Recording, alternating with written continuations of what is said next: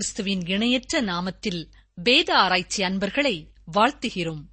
சிரமத்தை பாராமல் பலவிதமான உங்கள் பணிகள் மத்தியிலும் வேத ஆராய்ச்சி நிகழ்ச்சியை கேட்க காத்திருப்பதற்காக நன்றி கூறுகிறோம். இந்நிகழ்ச்சி மூலம் நீங்கள் பயன்பெற்று வருகிறதற்காக தேவனை துதிக்கிறோம். தொடர்ந்து நிகழ்ச்சிகளை கேளுங்கள்.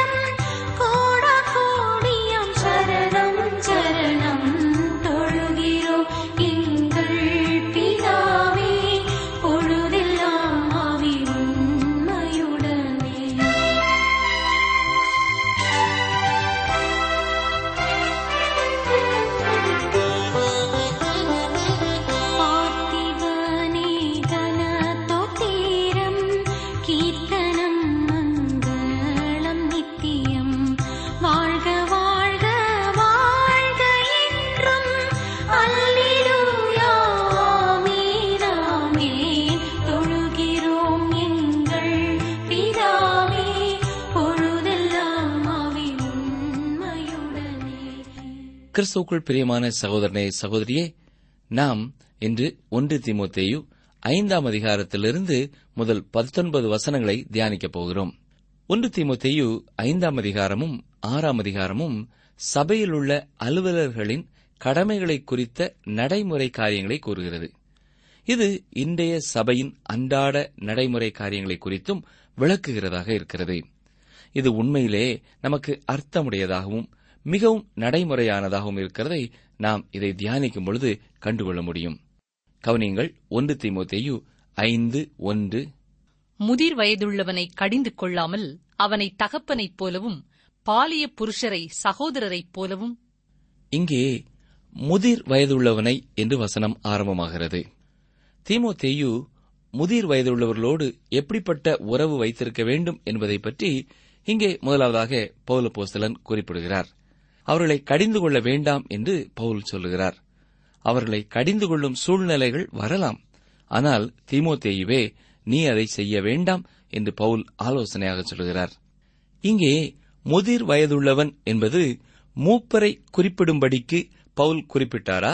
அல்லது வயது முதிர்ந்த நபரை சொல்வதற்காக இந்த வார்த்தையை பயன்படுத்தினாரா என்பதிலே சிலரிடையே கருத்து வேறுபாடு உள்ளது. ஆதி திருச்சபையில் மூப்பர் என்பது சபை அலுவலரில் ஒருவர். ஆனால் இங்கே சொல்லப்படுகிற வார்த்தை ஒரு தனி நபரை குறிப்பிடுகிறதாகவே இருக்கிறது. அப்போஸ்தாய பவுல் இரண்டு காரியத்தையும் மனதில் கொண்டே இவ்வாறு எழுதியிருப்பார் என்று எண்ண தோன்றுகிறது. முதிர்ந்த தேவனுடைய பிள்ளையையும் சபையிலே பதவி வகிக்கும் தேவ ஊழியரையும் மனதில் கொண்டே இவ்வாறு சொல்லியிருப்பார். மூப்பர் வயது முதிர்ந்தவராகவே இருக்க வேண்டும். ஆகவே பவுல் இந்த அர்த்தத்திலே குறிப்பிடுகிறார். முதிர் வயதுள்ளவனை கடிந்து கொள்ளாமல் அவனை தகப்பனைப் போலவும் என்று வசனத்திலே பார்க்கிறோம். தீமோத்தேயு முதிர் வயதுள்ளவர்களை வெளிப்படையாக கடிந்து கொள்ளக்கூடாது. அவர்களை தனிப்பட்ட முறையிலே அழைத்து புத்தி சொல்ல வேண்டும் என்று வலியுறுத்துகிறார். தீமோத்தேயு மிகவும் இளமையானவர். ஆகவே சபையில் உள்ள வயதிலே முதிர்ந்தவர்களோடு உள்ள உறவிலே அவர் மிகவும் கவனமாக நடந்து கொள்ள வேண்டியது அவசியமானதாய் இருக்கிறது. அதாவது அவர் எல்லாம் அறிந்தவர் போலவோ கட்டளையிட்டு அடிமைப்படுத்தும் ஒருவராகவோ இல்லாமல் அவர்களை உற்சாகப்படுத்துகிறவராக இருக்க வேண்டும். மேலும் தேவையானால் அவர்களோடு தனிப்பட்ட முறையிலே சில காரியங்களை ஆலோசனையாக சொல்கிறவராக இருக்க வேண்டும். இதையே திமுத்தேயு செய்ய வேண்டும் என்று தேவன் எதிர்பார்த்தார். அடுத்ததாக பாலிய புருஷரை சகோதரரைப் போலவும் என்று வசனம் சொல்கிறது. வயது முதிர்ந்தவர்களோடும் சம வயதுள்ளவர்களோடும் தீமோத்தேயு ஒரு இனிய உறவுடையவராக இருக்க வேண்டும் என்று பவுல் எதிர்பார்த்துத்தான் இவைகளை எழுதியிருக்கிறார். இப்பொழுது கவனியுங்கள் ஒன்று தீமோத்தேயு ஐந்தாம் அதிகாரம் இரண்டாம் வசனம்.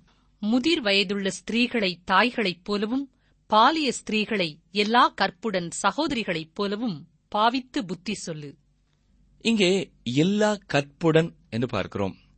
ஒரு தேவனுடைய ஊழியர் விபச்சார பாவத்திற்கு விலகி மிகவும் கவனமுடன் இருக்க வேண்டும். ஊழியர்கள் மற்ற பெண்களோடு பழகும் பொழுது மிகுந்த ஜாக்கிரதையாக காணப்பட வேண்டும். ஏனென்றால் சபையை பாதிக்கின்ற காரியங்களிலே இதற்கு நிகரானது வேறொன்றுமில்லை. சபையோ அல்லது ஊழியமோ அநேக வேளைகளிலே உடைந்து போனதற்கு இந்த பாவம்தான் காரணமாயிருந்திருக்கிறது. ஒரு குறிப்பிட்ட சபையிலிருந்து ஒரு ஊழியர் இந்த பாவத்தின் காரணமாக வெளியேற்றப்பட்டால் அந்த சபை ஆவிக்குரிய வாழ்வில் செத்துப்போன நிலையிலே காணப்படுகிறதை நீங்கள் காண முடியும். ஆகவே ஊழியர் இந்த காரியத்தை குறித்து தேவனுடைய உதவியோடு கூட கவனமாக இருக்க வேண்டியது அவசியம் பிரியமானவர்களே. திமுத்தேயு சபையில் உள்ள ஆண்களோடு கொள்ள வேண்டிய உறவை பற்றியும் முதிர்ந்த வயதுள்ளவரோடும் வாலிபரோடும் அடுத்து பெண்களோடும் வயதானவர்களோடும் வாலிப சகோதரிகளோடும் கொள்ள வேண்டிய உறவு நிலை பற்றியும் அப்போஸ்தலனாகிய பவுல் குறிப்பிடுகிறதை பார்த்தோம். இப்பொழுது தீமோத்தேயு ஐக்கியம் கொள்ள வேண்டிய மூன்றாவது குழுவை பற்றி பார்க்கிறோம். ஒன்று தீமோத்தேயு ஐந்தாம் அதிகாரம் மூன்றாம் வசனத்தை சற்றே கேளுங்கள். உத்தம விதவைகளாகிய விதவைகளை கனம் பண்ணு இங்கே கனம் பண்ணு என்று வசனம் சொல்கிறது. ஆதி திருச்சபையிலே உத்தம விதவைகள் மிகவும் கவனமாக பார்த்துக் கொள்ளப்பட்டார்கள். விதவைகளை கவனிப்பதே ஒரு பெரிய பிரச்சனையாக எழும்பியதையும் நாம் அப்போஸ்தலர் நடவடிக்கைகளின் புஸ்தகம் ஆறாம் அதிகாரத்திலே பார்க்கிறோம். கிரேக்கர்களுக்கும் எபிரேயருக்கும் இடையே இந்த பிரச்சனை விதவைகளின் நிமித்தம் உண்டானது. கிரேக்கர்கள் தங்களுடைய விதவைகள் சரியாக கவனிக்கப்படவில்லை என்று முறுமுறுத்தார்கள். ஆகவே அப்போஸ்தலர்கள் இந்த பிரச்சனையை தீர்ப்பதற்காக சில ஊழியர்களை நியமித்தார்கள். இதனால் அப்போஸ்தலர்கள் தொடர்ந்து தேவனுடைய வார்த்தைகளை பிரசங்கிக்கும் ஊழியத்திலே நிலைத்திருக்க முடிந்தது. இங்கே விதவைகள் எவ்வாறு விசாரிக்கப்பட வேண்டும் என்பதை குறித்து அப்போஸ்நாய பவுல் சில அறிவுரைகளை கொடுக்கிறார். உத்தம விதவைகளாகிய விதவைகளை கனம் பண்ணு என்று இங்கே வசனம் சொல்கிறது. இங்கே வேத வசனத்திலே கொடுக்கப்பட்ட காரியம் மிகவும் நடைமுறையானது. இது உணர்வுகளின் அடிப்படையிலே முடிவு செய்யாமல் பொது அறிவின் அடிப்படையிலே முடிவு செய்ய அறைகூவல் கொடுக்கிறது. பொதுவாக தேவ பிள்ளைகள் மிகவும் இளகிய மனதுடையவர்கள். எனவே அவர்கள் ஏழைகளுக்கு கொடுக்கும்போது காரண காரியங்களை யோசிக்காமல் தாராளமாக கொடுத்து விடுவார்கள். ஆனால் நாம் இதிலே கவனமாக இருக்க வேண்டும் என்று வசனம் சொல்கிறது. ஆதி திருச்சபை உத்தம விதவைகளை கவனித்துக் கொண்டது. ஆனால் அது கவனமற்ற வகையிலே எல்லாருக்கும் உதவி செய்யாமல் பொது அறிவோடு சிந்தித்து முடிவு செய்து உதவி செய்தது. உதவிக்காரர்கள் இந்த காரியத்தை குறித்து விசாரணை செய்து உண்மையான விதவைகள் யார் யார் என்று கண்டுபிடித்து அவர்களின் தேவை எவ்வளவு போன்ற விவரங்களை கண்டுபிடித்தே உதவி செய்தார்கள். ஆம் தேவை உள்ளவர்களுக்கே உதவி செய்யப்பட்டது. கிறிஸ்துக்குள் பிரியமான சகோதரனே சகோதரியே நம்முடைய வாழ்க்கையிலேயும் நாம் மற்றவர்களுக்கு உதவி செய்யும் பொழுதும் யார் தேவை உள்ளவர்கள் அவர்களுக்கு எப்படிப்பட்ட உதவி செய்ய வேண்டும் என்பதை சிந்தித்து செயல்பட அழைக்கப்படுகிறோம். விதவைகள் பராமரிப்பு இன்றைய நாட்களிலே மிகவும் குறைந்துவிட்ட ஒதுக்கப்பட்ட ஒன்றாக காணப்படுகிறது. எனவே இதை குறித்து நாம் சிந்தித்து செயல்பட அழைக்கப்படுகிறோம். அடுத்து வரும் வசனத்திலே அப்போஸ்தாய பவுல் இன்னும் குறிப்பாக சில காரியங்களை சொல்கிறார் கவனியுங்கள் ஒன்று தீமோத்தேயு ஐந்தாம் அதிகாரம் நான்காம் வசனம். விதவையானவளுக்கு பிள்ளைகளாவது பேரன் பேத்திகளாவது இருந்தால் இவர்கள் முதலாவது தங்கள் சொந்த குடும்பத்தை தேவ பக்தியாய் விசாரித்து பெற்றார் செய்த நன்மைகளுக்கு பதில் நன்மைகளை செய்ய கற்றுக்கொள்ள கடவர்கள். அது நன்மையும் தேவனுக்கு முன்பாக பிரியமுமாயிருக்கிறது இங்கே நாம் முன்னர் சிந்தித்தது போல மீண்டும் அவர்களின் தகுதிகளைப் பற்றி கேள்விகள் எழும்புகின்றன. விதவைகள் பிள்ளைகளை உடையவர்களா? அவ்வாறு பிள்ளைகள் இருந்தால் அவர்கள் ஏன் விதவையான தாயை பராமரிக்க கூடாது? அவளுக்கு பேரன் பேத்திகள் உண்டா? விதவையான பாட்டிக்கு செய்ய வேண்டிய காரியங்கள் அதிகம் உண்டு அதை செய்கிறார்களா? அவர்களுக்கு அந்த பொறுப்பு இருக்கிறதா? இது எல்லாம் கவனிக்கப்பட வேண்டும். இதுவே தேவனுடைய முறை. இன்றும் அதுவே நடைமுறை. இப்பொழுது ஒன்று தேமத்தையு ஐந்தாம் அதிகாரம் ஐந்தாம் வசனத்தை பாருங்கள். உத்தம விதவையாயிருந்து தனிமையாயிருக்கிறவள் தேவனிடத்தில் நம்பிக்கையுள்ளவளாய் இரவும் பகலும் வேண்டுதல்களிலும் ஜபங்களிலும் நிலைத்திருப்பாள். இவளே உண்மையான தேவையில் இருக்கும் உத்தம விதவை. இவள் தனிமையானவள். அவளுக்கு உதவுவார் யாருமில்லை. அவள் தேவ பக்தி உள்ளவளாக ஜெபிக்கிறவளாக இருப்பாள். சபைக்கும் ஊழியருக்கும் அவள் ஜெபிக்கிறது மாத்திரமல்ல தனக்கும் தன் தேவைக்காகவும் ஜெபிக்கிறவள். அதை செய்ய அவளுக்கு உரிமை இருக்கிறது. அதை அவள் செய்ய வேண்டும். அந்த விதவையின் ஜெபத்திற்கு பதிலாகவே தேவன் நம்மை பயன்படுத்துவார். நாம் அவர்களுக்கு உதவி செய்வோம். ஆகவே இப்படிப்பட்ட விதவைகளை கண்டால் நாம் உதவி செய்ய வேண்டும். அதை தேவனுடைய வழிகளிலே செய்யும் பொழுது அது இனிமையானதாக இருக்கும். இப்பொழுது ஒன்று திமுத்தேயு ஐந்தாம் அதிகாரம் ஆறாம் வசனத்தை பாருங்கள். சுகப்போகமாய் வாழ்கிறவள் உயிரோடே செத்தவள். நாம் முந்தின வசனத்திலே பார்த்த விதவையைப் போல இல்லாமல் மிகவும் வசதிகளோடு சுகபோகமாய் வாழ்ந்து வருகிற ஒரு விதவையைக் கண்டால் அவளுக்கு உதவி செய்ய வேண்டிய அவசியம் இல்லை அவளுடைய பேரன் பேத்திகள் மிகவும் புகழ் பெற்றவர்களாக இருந்தாலும் பிள்ளைகள் சபையிலே முக்கியமானவர்களாக இருந்தாலும் அந்த விதவைக்கு உதவ வேண்டிய அவசியம் இல்லை.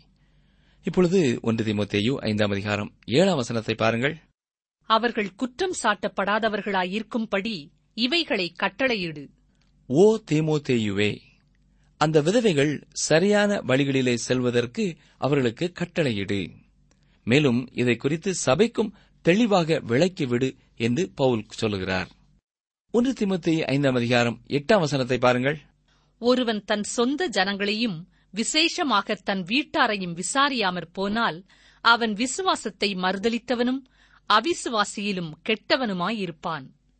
அருமையானவர்களே இங்கே வசனத்திலே சொல்லப்பட்டதை விட இன்னும் அழுத்தம் திருத்தமாக எப்படி சொல்வதென்று எனக்கு தெரியவில்லை. விதவையானவள் அவர்களுடைய சொந்தக்காரர்களால் விசாரிக்கப்பட வேண்டும். அவ்வாறு உறவினர்கள் விசாரிக்காமல் அவர்கள் எவ்வளவுதான் ஊழியத்திற்காக அள்ளி கொடுத்தாலும் பேர் புகழுக்காக தான தர்மம் பண்ணினாலும் அது தேவ பார்வையிலே ஏற்றுக்கொள்ளப்பட மாட்டாது அவர்கள் தங்கள் வாழ்வை குறித்து பெரிய சாட்சி கூறினாலும் இதை செய்யாமல் இருக்கும் பொழுது அது தேவனுக்கு சாட்சியாக இருக்க முடியாது. அவர்கள் அவசுவாசியிலும் கெட்டவர்கள். இதை குறித்து தேவவசனம் தெளிவாக சொல்கிறது. ஆகவே சொந்த பிள்ளைகள் பேரன் பேத்திகள் விதவையான உறவினர்களுக்கு உதவி செய்ய வேண்டியது மிகவும் அவசியம். ஒன்று தீமோத்தேயு ஐந்தாம் அதிகாரம் ஒன்பதாம் வசனத்திற்கு வாருங்கள். அறுபது வயதுக்கு குறையாதவளும் ஒரே புருஷனுக்கு மனைவியாய் இருந்தவளுமாகி உதவிகளை பெறும் விதவைகள் கூட்டத்தில் சேர்த்துக் கொள்வதற்கு இங்கே இரு தகுதிகள் கொடுக்கப்பட்டுள்ளன. வயது தகுதி ஏன் கொடுக்கப்பட்டுள்ளது? ஏனென்றால் அறுபது வயது வரை அந்த விதவையால் உழைத்து தன்னை காப்பாற்றிக் கொள்ள முடியும். அதற்கு மேல் அவளால் அப்படி செய்ய முடியாது. இப்பொழுது ஒன்று திபத்தி ஐந்தாம் அதிகாரம் பத்தாம் வசனத்தை பார்ப்போம். பிள்ளைகளை வளர்த்து அந்நியரை உபசரித்து பரிசுத்தவான்களுடைய கால்களை கழுவி உபத்திரப்படுகிறவர்களுக்கு உதவி செய்து சகலவித நற்கிரியைகளையும் ஜாக்கிரதையாய் நடப்பித்து இவ்விதமாய் நற்கிரியைகளை குறித்து நற்சாட்சி பெற்றவளுமாயிருந்தால் அப்படிப்பட்ட விதவையையே விதவைகள் கூட்டத்தில் சேர்த்துக் கொள்ள வேண்டும். நற்கிரிகளை குறித்து நற்சாட்சி பெற்றவளாயிருந்தால் என்று வசனம் இங்கே சொல்கிறது. அதாவது அந்த விதவையின் முந்தின வாழ்க்கையையும் கவனத்திலே கொண்டே அவளுக்கு உதவி செய்வதை குறித்து சிந்திக்க வேண்டும் என்று பவுல் சொல்கிறார். உங்களுக்கு எதிரே வருகின்ற எல்லா விதவைகளுக்கும் நீங்கள் உதவ வேண்டுவதில்லை. இங்கே பவுல் கூறுகிறது போல தகுதியுள்ள தேவையுள்ள ஒரு உத்தம விதவையாக அவள் இருந்தால் மட்டுமே அவளுக்கு உதவி செய்யுங்கள். ஆம் அருமையானவர்களே சபையானது இந்த எளிய அதே வேளையிலே மிகவும் அவசியமான கோட்பாட்டிற்கு செல்ல வேண்டியது அவசியம். தேவையில்லாத காரணங்களுக்காக தேவையில்லாத மக்களுக்கு உதவி செய்வதை விட்டுவிட்டு தேவையுள்ள தகுதியுள்ள நபருக்கு தகுதியுள்ள மக்களுக்கு உதவி செய்ய வேண்டும். தேவையை மேலெழுந்த வாரியாக கணக்கிட்டு இல்லாவிட்டால் உணர்ச்சிகளின் அடிப்படையிலே முடிவு செய்து உதவி செய்வதை மேற்கொள்ளக்கூடாது. நம்முடைய சபைகளிலேயே அநேக விதவைகள் கைவிடப்பட்டவர்களாக எந்த ஒரு ஆதரவும் இல்லாமல் இருக்க காண முடியும். அவர்களுக்கு நீங்கள் உதவி செய்யலாம். இல்லாவிட்டால் சபையானது உதவி செய்ய வேண்டும். இந்த ஆதரவற்ற விதவைகள் சபையின் உதவியை பெறும்பொழுது அவர்களை சபையின் உதவிக்கார பெண்மணிகளாக கூட நியமிக்கலாம். சபையிலே இப்படிப்பட்டவர்களுக்கு பொறுப்புகள் பணிகள் வழங்கப்பட்டு ஆதரிக்கலாம். அவர்கள் சபையிலே எந்த விதத்திலாவது பணிபுரிய வைக்கப்படலாம். ஏனென்றால் நாமே அவர்களை ஆதரிக்க வேண்டும். தொடர்ந்து ஒன்று திமுத்தேயு ஐந்தாம் அதிகாரம் பதினொன்று பனிரெண்டாம் வசனங்களை பாருங்கள். இள வயதுள்ள விதவைகளை அதிலே சேர்த்துக் கொள்ளாதே. ஏனெனில் அவர்கள் கிறிஸ்துவுக்கு விரோதமாய் காம விகாரம் கொள்ளும்போது விவாகம் பண்ண மனதாகி முதலில் கொண்டிருந்த விசுவாசத்தை விடுவதினாலே ஆக்கனைக்குட்படுவார்கள். அடுத்ததாக இள வயதுள்ள விதவைகளைப் பற்றி பவுல் சொல்கிறார் அவர்கள் மறுமணம் முடிப்பதிலே தவறில்லை. ஆனால் தவறான காரணத்திற்காக விசுவாசத்தை விட்டுவிட்டு மறுமணம் முடிப்பதே தவறு. ஆகவே சபையானது இள வயதுள்ள விதவைகளை சேர்த்துக் கொள்ளக்கூடாது என்று பவுல் சொல்கிறார். இப்பொழுது ஒன்று திமுத்தையு ஐந்தாம் அதிகாரம் பதிமூன்றாம் வசனத்தை பார்ப்போம். அதுவும் அல்லாமல் அவர்கள் சோம்பல் உள்ளவர்களாய் வீடு வீடாய் திரிய பழகுவார்கள். சோம்பல் உள்ளவர்களாய் மாத்திரமல்ல அலப்புகிறவர்களாயும் வீண் அலுவற்காரிகளாயும் தகாத காரியங்களை பேசுகிறவர்களாயும் இருப்பார்கள். வேறு வார்த்தைகளிலே சொல்வோமானால் ஒரு வீட்டிலுள்ள குப்பையை இன்னொரு வீட்டிற்கு கொண்டு போகிறவளாக இருப்பாள். குப்பை என்பது அரட்டை கோள் சொல்லுதல். அவர்கள் பேசத்தகாதவற்றை பேசித் திரிகிறவர்களாக இருப்பார்கள்.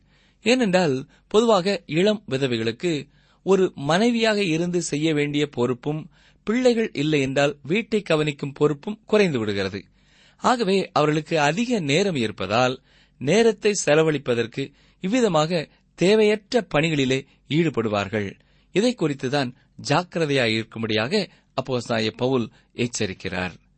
இப்பொழுது ஒன்று திமுத்தேயு ஐந்தாம் அதிகாரம் பதினான்காம் வசனத்தை பார்ப்போம்.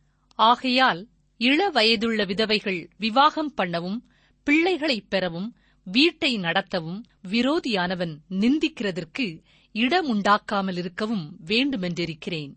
நாம் முந்தின வசனத்திலே தியானித்த பிரச்சனைகள் இல்லாமல் ஒரு இளம் விதவை இருக்க வேண்டுமென்றால் அவர்கள் மறுமணம் செய்து கொள்ள வேண்டும். அப்பொழுதே பிரச்சனைகளை தவிர்க்க முடியும். நாம் தியானித்து வரும் இந்த பகுதியிலே அப்போஸ் நாய பவுல் சபையில் உள்ள ஆண்கள் பெண்கள் எவ்வாறு நடந்து கொள்ள வேண்டும் என்பதை குறித்து சொன்னார். உலகத்தின் முன்பாக இவர்களுடைய நடக்கைகள் எல்லாம் உன்னதமான சாட்சியாக இருக்க வேண்டும் என்று அவர் வலியுறுத்த காரணம் விரோதியானவன் நிந்திக்கிறதற்கு இடமுண்டாக்காமல் இருக்க வேண்டும் என்பதற்காகவே. தொடர்ந்து ஒன்று திமுத்தி ஐந்தாம் அதிகாரம் பதினைந்து பதினாறாம் வசனங்களை பார்ப்போம். ஏனெனில் இதற்கு முன்னே சிலர் சாத்தானை பின்பற்றி விலகிப் போனார்கள். விசுவாசியாகிய ஒருவனிடத்திலாவது ஒருத்தியினிடத்திலாவது விதவைகள் இருந்தால் அவர்கள் இவர்களுக்கு உதவி செய்ய கடவர்கள். சபையானது உத்தம விதவைகளானவர்களுக்கு உதவி செய்ய வேண்டியதாகையால் அந்த பாரத்தை அதின்மேல் வைக்கக்கூடாது. அவர்கள் உண்மையான விசுவாசிகளாக இல்லாதபடியினால் சாத்தானைப் பற்றி விலகி போயிருப்பார்கள். பதினாறாம் வசனத்திலே ஒரு விசுவாசியானவன் தன்னுடைய குடும்பத்தில் உள்ள விதவைகளை கவனிக்க வேண்டும் என்று சொல்லப்படுகிறது. அப்பொழுதுதான் மற்ற உதவியற்ற ஆதரவற்ற ஏழை விதவைகளுக்கு சபையானது உதவி செய்யும் முயற்சியிலே ஈடுபட்டு கவனம் செலுத்த முடியும். அப்பொழுதுதான் சபையின் பாரம் குறையும். உதவி செய்யக்கூடிய உறவினர்கள் இல்லாதவர்களுக்கு உதவி செய்ய வேண்டியது மிகவும் முக்கியமானது. ஒன்று திமுத்தேயு ஐந்தாம் அதிகாரம் பதினேழாம் வசனம். நன்றாய் விசாரணை செய்கிற மூப்பர்களை விசேஷமாக திருவசனத்திலும் உபதேசத்திலும் பிரயாசப்படுகிறவர்களை இரட்டிப்பான கனத்திற்கு பாத்திரராக எண்ண வேண்டும். ஆதி திருச்சபையானது தங்களுடைய மூப்பர்களுக்கு போதகர்களுக்கு சம்பளம் கொடுத்தது என்று அறிகிறோம். அதே வேளையிலே நல்ல மூப்பர்களுக்கு சற்று அதிகமாகவே சம்பளம் கொடுத்திருக்க வேண்டும் என்று நாம் சொல்லலாம். ஒன்று திமுத்தையு ஐந்தாம் அதிகாரம் பதினெட்டாம் வசனத்தை இப்பொழுது பாருங்கள். போரடிக்கிற மாட்டை வாய் கட்டாயாக என்றும் வேலையாள் தன் கூலிக்கு பாத்திரனாயிருக்கிறான் என்றும் வேத வாக்கியம் சொல்லுகிறதே. இங்கே அப்போஸ்தாய பவுல் உபாகமம் இருபத்தி ஐந்தாம் அதிகாரம் நான்கு மற்றும் லூக்காளன சுவிசேஷம் பத்தாம் அதிகாரம் ஏழாம் வசனம் போன்ற காரியங்களை இணைத்து கூறுகிறார். ஊழியர்களில் ஒரு சிலரே பண ஆசை பிடித்தவர்களாக இருப்பார்கள். ஆனால் பெரும்பாலானோர் ஆத்தும பாரம் கொண்டவர்களாகவே இருப்பார்கள். ஆகவே நீங்கள் தாராளமாக காணிக்க கொடுப்பதனாலே ஊழியரை கஷ்டப்படுத்தி விட மாட்டீர்கள். அவர்களுக்கு தாராளமாக உதவுங்கள். அவர்கள் அதற்கு பாத்திரராயிருக்கிறார்கள். தொடர்ந்து ஒன்று தீமோத்தேயு ஐந்தாம் அதிகாரம் பத்தொன்பதாம் வசனத்தை பார்ப்போம்.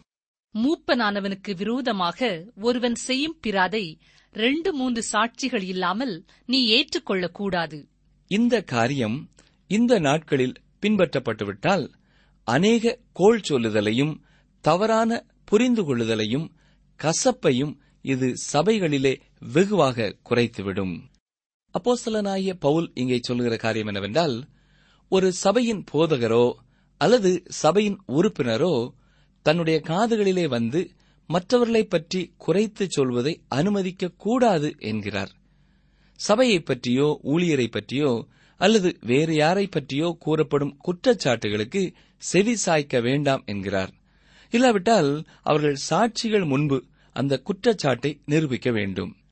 எனவே ஒரு காரியத்தை பற்றி ஒருவர் சொல்லும் முன்னர் அதனை பற்றிய உண்மை முழுவதையும் அறிய வேண்டும். அவ்வாறு அவருக்கு உண்மை தெரியுமானால் அதை ஊரெல்லாம் சுற்றித் திரிந்து பரப்புவதை விட அந்த தவறு இழைத்த நபரிடம் நேரடியாக சென்று அவரை தனிமையிலே திருத்த முயற்சித்து வெற்றி பெறலாம் இல்லையா? ஒரு நிர்வாகம் தவறு செய்தது உண்மை என்றால் அந்த தனிப்பட்ட நிர்வாகத்திடம் தெரிவிக்க வேண்டிய விதத்திலே தெரிவித்து திருத்தலாம். அப்படியானால் அங்கே பிராதுக்கு இடமில்லை. எந்த ஒரு குற்றச்சாட்டும் ஒரு சாட்சிக்கு மேலானவர்கள் முன்பு சொல்லப்பட வேண்டும் என்று இங்கே பார்க்கிறோம். அருமையானவர்களே நீங்கள் மற்றவர்களை குறை சொல்லிக் கொண்டு தெரிகிறீர்களா? இல்லாவிட்டால் மற்றும் ஒருவர் வந்து உங்களிடத்திலே குறை சொல்லிக் கொண்டிருக்கும் காரியங்களை ரசித்து செவி சாய்த்துக் கொண்டிருக்கிறீர்களா? இவை இரண்டுமே தீமையானது. அதை விட்டுவிட தேவனுக்குள்ளே இன்றே முடிவு செய்வீர்களா? ஜெபம் செய்வோம். எங்களை நேசிக்கிற எங்கள் நல்ல ஆண்டவரே இன்றும் நாங்கள் வாசித்த உமது வேத வசனங்களுக்காக உமக்கு ஸ்தோத்திரம் செலுத்துகிறோம். இளைஞனான தீமோத்தேயுவுக்கு அப்போஸ்நாய பவுல் மூலமாய் நீர் கொடுத்த ஆலோசனைகளுக்காக நன்றி செலுத்துகிறோம். இந்த நாட்களிலே வாழும் எங்களுக்கும் அதிலே அநேக ஆலோசனைகள் உண்டு. அதற்காக உமக்கு ஸ்தோத்திரம் ஐயா. இந்த நிகழ்ச்சியை கேட்ட ஒவ்வொருவரையும் நீர் பேர் பேராய் ஆசீர்வதித்தரலும் இந்த ஆலோசனைகளை தங்கள் வாழ்க்கையிலே கருத்திலே கொண்டு உமக்கு சாட்சிகளாக வாழ நீர் அருள் தாரும். அருமையான ஊழியக்காரர்களுக்காக நாங்கள் ஜெபிக்கிறோம். கர்த்தர்தாமே அவர்கள் ஒவ்வொருவரையும் ஒரு சாட்சியுள்ள ஊழியக்காரர்களாக முடிவு பரியந்தம் காத்துக்கொள்ள வேண்டும் என்று கெஞ்சுகிறோம். எல்லா விதமான பாவங்களுக்கும் சோதனைகளுக்கும் நீர் அவர்களை விலக்கி காத்துக்கொள்ளும். குறிப்பாக விதவைகளை குறித்து நாங்கள் எவ்வளவு கவனம் உள்ளவர்களாய் இருக்க வேண்டுமோ அவ்வளவு கவனமாயிருந்து அவர்களுக்கு செய்ய வேண்டிய உதவியை செய்ய கிருபையை தாரும். விதவைகளாய் இருக்கிற வானொலி நேயர்களுக்காக நாங்கள் குறிப்பாக இந்த நேரத்திலே ஜெபிக்கிறோம். கர்த்தாவே அவர்களுடைய வாழ்க்கையிலே நீரே அவர்கள் வாழ்க்கையின் தலைவராயிருந்து ஒவ்வொரு நாளும் கரம் பிடித்து வழிநடத்தும் குடும்பத்தில் உள்ள மற்றவர்கள் இவர்களை புரிந்து கொள்ளவும் இவர்களுக்கு தேவையான ஆதரவை கொடுக்கவும் நீரே கிருபை செய்யும். பிள்ளைகள் அவர்களை அன்பாய் நடத்தவும் மருமக்கள்மார் அவர்களோடு கூட தாயைப் போல பழகவும் நீரே உதவி செய்ய வேண்டும் என்று கெஞ்சுகிறோம். நெருக்கடிகளிலே பண கஷ்டங்களிலே சமாதான குறைவின் மத்தியிலே இருக்கிற அருமையான விதவையான தாய்களுக்காக நாங்கள் ஜெபிக்கிறோம். நீரே அவர்களுக்கு தேவையான சகாயத்தை உதவியை அனுப்பி அவர்கள் திருப்தியோடும் மனமகிழ்ச்சியோடும் வாழும் ஒரு சூழ்நிலையை கொடுக்க வேண்டும் என்று கெஞ்சுகிறோம். மீட்பர் இயேசு கிறிஸ்துவின் நாமத்தினாலே மனத்தாழ்மையோடு வேண்டிக் கொள்கிறோம். பிதாவே ஆமேன். அன்பர்களே இன்றைய நிகழ்ச்சியை இத்துடன் நிறைவு செய்கிறோம். நீங்கள் உங்கள் கருத்துக்களை எங்களுக்கு எழுத வேண்டிய முகவரி வேத ஆராய்ச்சி டிரான்ஸ்வர் ரேடியோ தபால் பெட்டி எண் நூற்று முப்பத்தி நான்கு திருநெல்வேலி இரண்டு தமிழ்நாடு. தேவன் உண்மையுள்ளவராயிருக்கிறார். உங்கள் திராணிக்கு மேலாக நீங்கள் சோதிக்கப்படுகிறதற்கு அவர் இடம் கொடாமல் சோதனையை தாங்கத்தக்கதாக சோதனையோடு கூட அதற்கு தப்பிக்கொள்ளும்படியான போக்கையும் உண்டாக்குவார். ஒன்று கொருந்தியர் பத்து பதிமூன்று.